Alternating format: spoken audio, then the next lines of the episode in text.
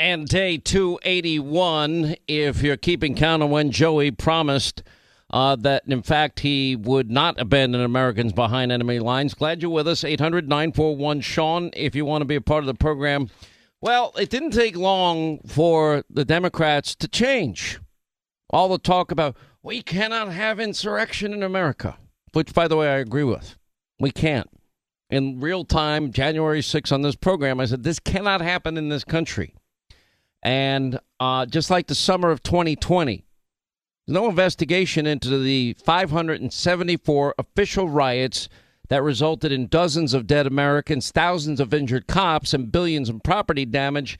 And the Democrats that summer, their silence, the media mob, their silence was deafening. You know, in the middle of like a city burning to the ground, you could see the flames, you know, ablaze in the background. You'd have fake news, CNN and MSDNC, mostly peaceful. These are mostly peaceful protests.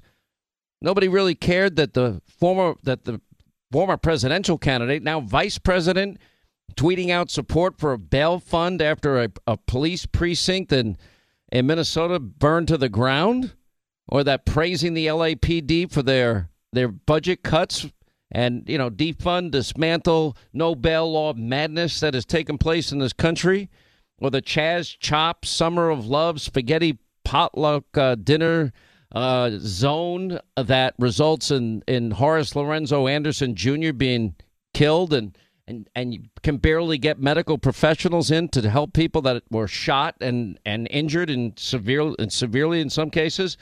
No, it's interesting. They only want to focus on one of the riots, and that was the one on January 6th. And they want to ignore the important aspect of that because they want to, you know, bludgeon Donald Trump with this and ignore the fact that he had authorized up to 20,000 troops, according to four of the five people that were in the room. I think it was January 4th. Kash Patel, the chief of staff of the Secretary of Defense, the Secretary of Defense himself, Mark Meadows, chief of staff, and the president himself authorized up to 20,000 troops 2 days before what happened on January 6th happened, because all these people were coming to town. So they wanted to protect our institutions. But, of course, they're not looking into that. They're just selectively ignoring that. But the silence of the media mob in 2020, in the summer of 2020, in the midst of the rioting, in the midst of this hell breaking loose all over the country, was deafening. The media mob complicit in all of it. When asked last week, Circleback, Jen Psaki, whether it's okay to give out the addresses of Supreme Court justices, she wasn't against it. There's a group out there. The progressive activists that are now planning protests outside some of the justices' houses are extreme. Peaceful protest? No. Peaceful protest is not extreme. Some of these justices have young kids.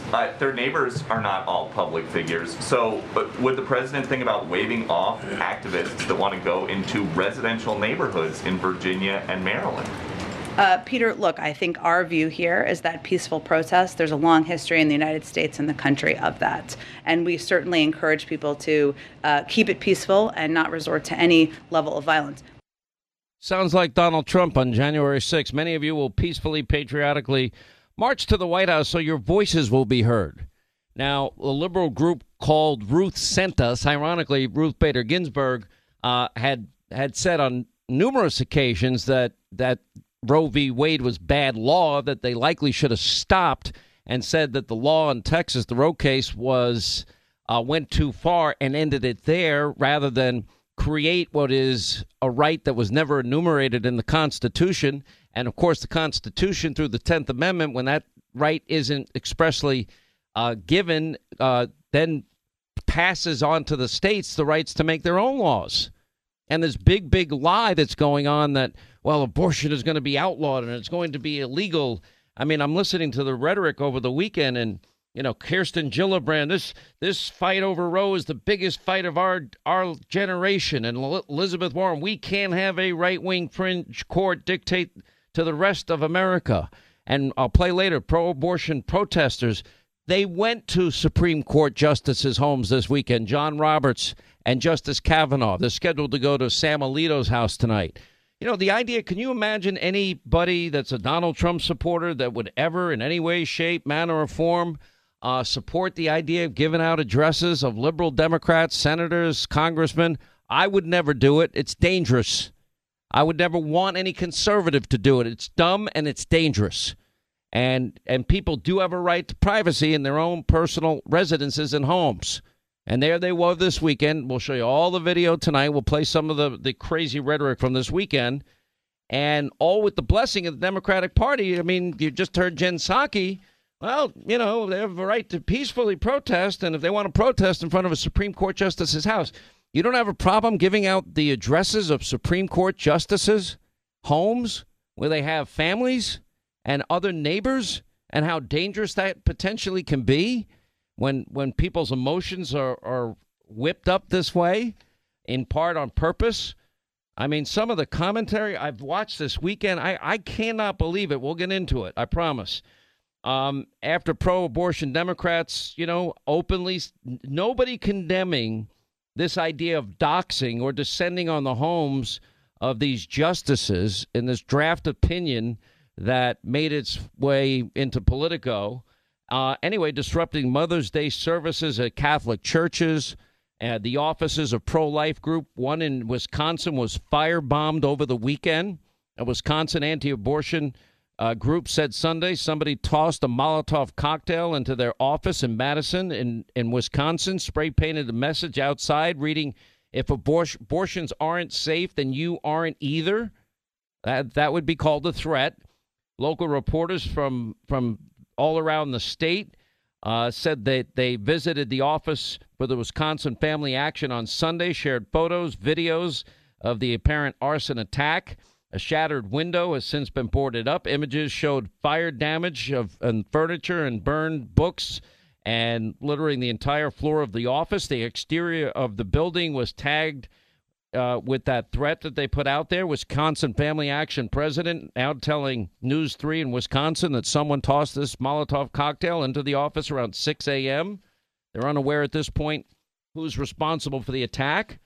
In New York City, a Catholic church was swarmed by pro-abortion protesters. They showed up at the Basilica of St. Patrick's Old Cathedral in Manhattan Saturday morning, just feet from a group of anti-abortion protesters. Typically walk from the church to a nearby Planned Parenthood site on the first Sunday of every month.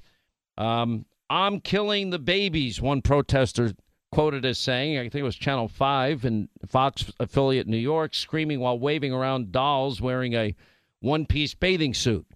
Another protester photographed holding a sign that said, abortion is a gift. Another sign saying, rest in peace, Jesus, killed by woke deadbeat dad.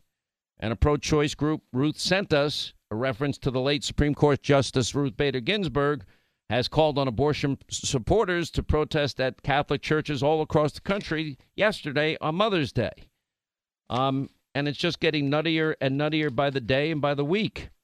I mean, I'm listening, you know, to some of the commentary. Let's listen to this commentary on fake news CNN, one commentator defending the protesting outside of justices' homes. Now, as you listen to this, imagine if it's a conservative commentator supporting conservatives showing up at the homes of any prominent liberal. I don't even want to name one and give anybody a dumb idea, but just listen. I think for a lot of people, a conversation about civility feels like it misses the mark when constitutional rights that you believe that you had for over 50 years are about to be overturned. The justices have security. So far, all of the protests have seemed overwhelmingly nonviolent.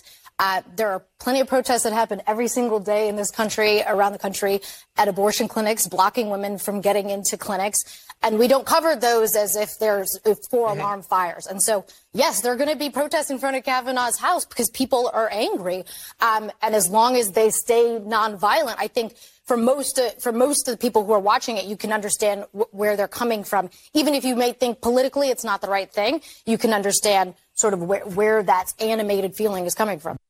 How does this end well? Then it gets even sicker at MSDNC, where I guess one of the guests wants to make sweet love to the leaker in the case of the draft opinion. Listen. So do you agree that this is going against the undemocratic will, but this is the only way Republicans can achieve this? Yeah, I guess so. I mean, here's the thing. Here's my feeling about the leaker. I would like to find out who the leaker is so I could make sweet love to that person, because that person is a hero to me. Okay? And if the leaker, yeah. A lot of people are saying it could be a conservative. If the leaker is a Republican, and if I get pregnant during our lovemaking, I will joyfully abort our fetus and let them know. Joyfully abort the fetus. You know, what happened to the Democratic Party of Bill Clinton that said abortion should be legal but rare? And I would add early. For those people that, because look, abortion is, this is the big lie that abortion rights, well, there's not going to be access to abortion in America. It's all a lie, because I doubt there's going to be many states, if any at all, that ban all abortions. There'll be different restrictions in different states, and there'll be no restrictions in some states, like, you know, the states I mentioned last week, like New Jersey, that allow abortion up until the moment of birth. Anyway, so these radical pro-abortion Democrats announcing that they're going to be targeting all these Catholic churches, as they did this weekend, disrupting Mother's Day and services. By the way, where's the FBI director, Christopher Wray? Where are all these law enforcement people like Mayorkas warning that domestic extremism is the biggest danger in the country? I guess they only mean if it's a conservative. Are they still looking under the bed for somehow conservatives to be responsible for this? I mean, I know Christopher Wray, he's got to be really busy pandering to the Democrats and their loony conspiracy theories. But if you don't see the danger in this, there's nothing good that's going to come out of this. These justices now probably have to pack and leave and move to an undisclosed location, because now that their home addresses have been put out for the whole world to know about, and there's no ending in sight. I mean, they'll be in front of Alito's house tonight. They were in front of Kavanaugh and Roberts' house over the weekend. You have other abortion enthusiasts blocking the front door of another Manhattan church yesterday. D.C. police aware of First Amendment demonstrations there to disrupt Sunday mass and services. You had activists, this was on foxnews.com, from this very same group, Ruth Sent Us, threatening to burn the Eucharist, which in Christian parlance, if you don't know, means the body of Christ, and a display of disgust towards Catholics and bigotry. The time for civility is over, and angry pro-abortion activists staging protests and the things they're saying outside of the homes of these Supreme Court justices. And apparently with the seal of approval with the Biden White House. Wonder what the reaction would be if it was Trump. I think we all know the answer. You know, I'm a Pure Talk customer. These are inflationary times and really tough economic times, especially for the poor, the middle class, people on fixed incomes.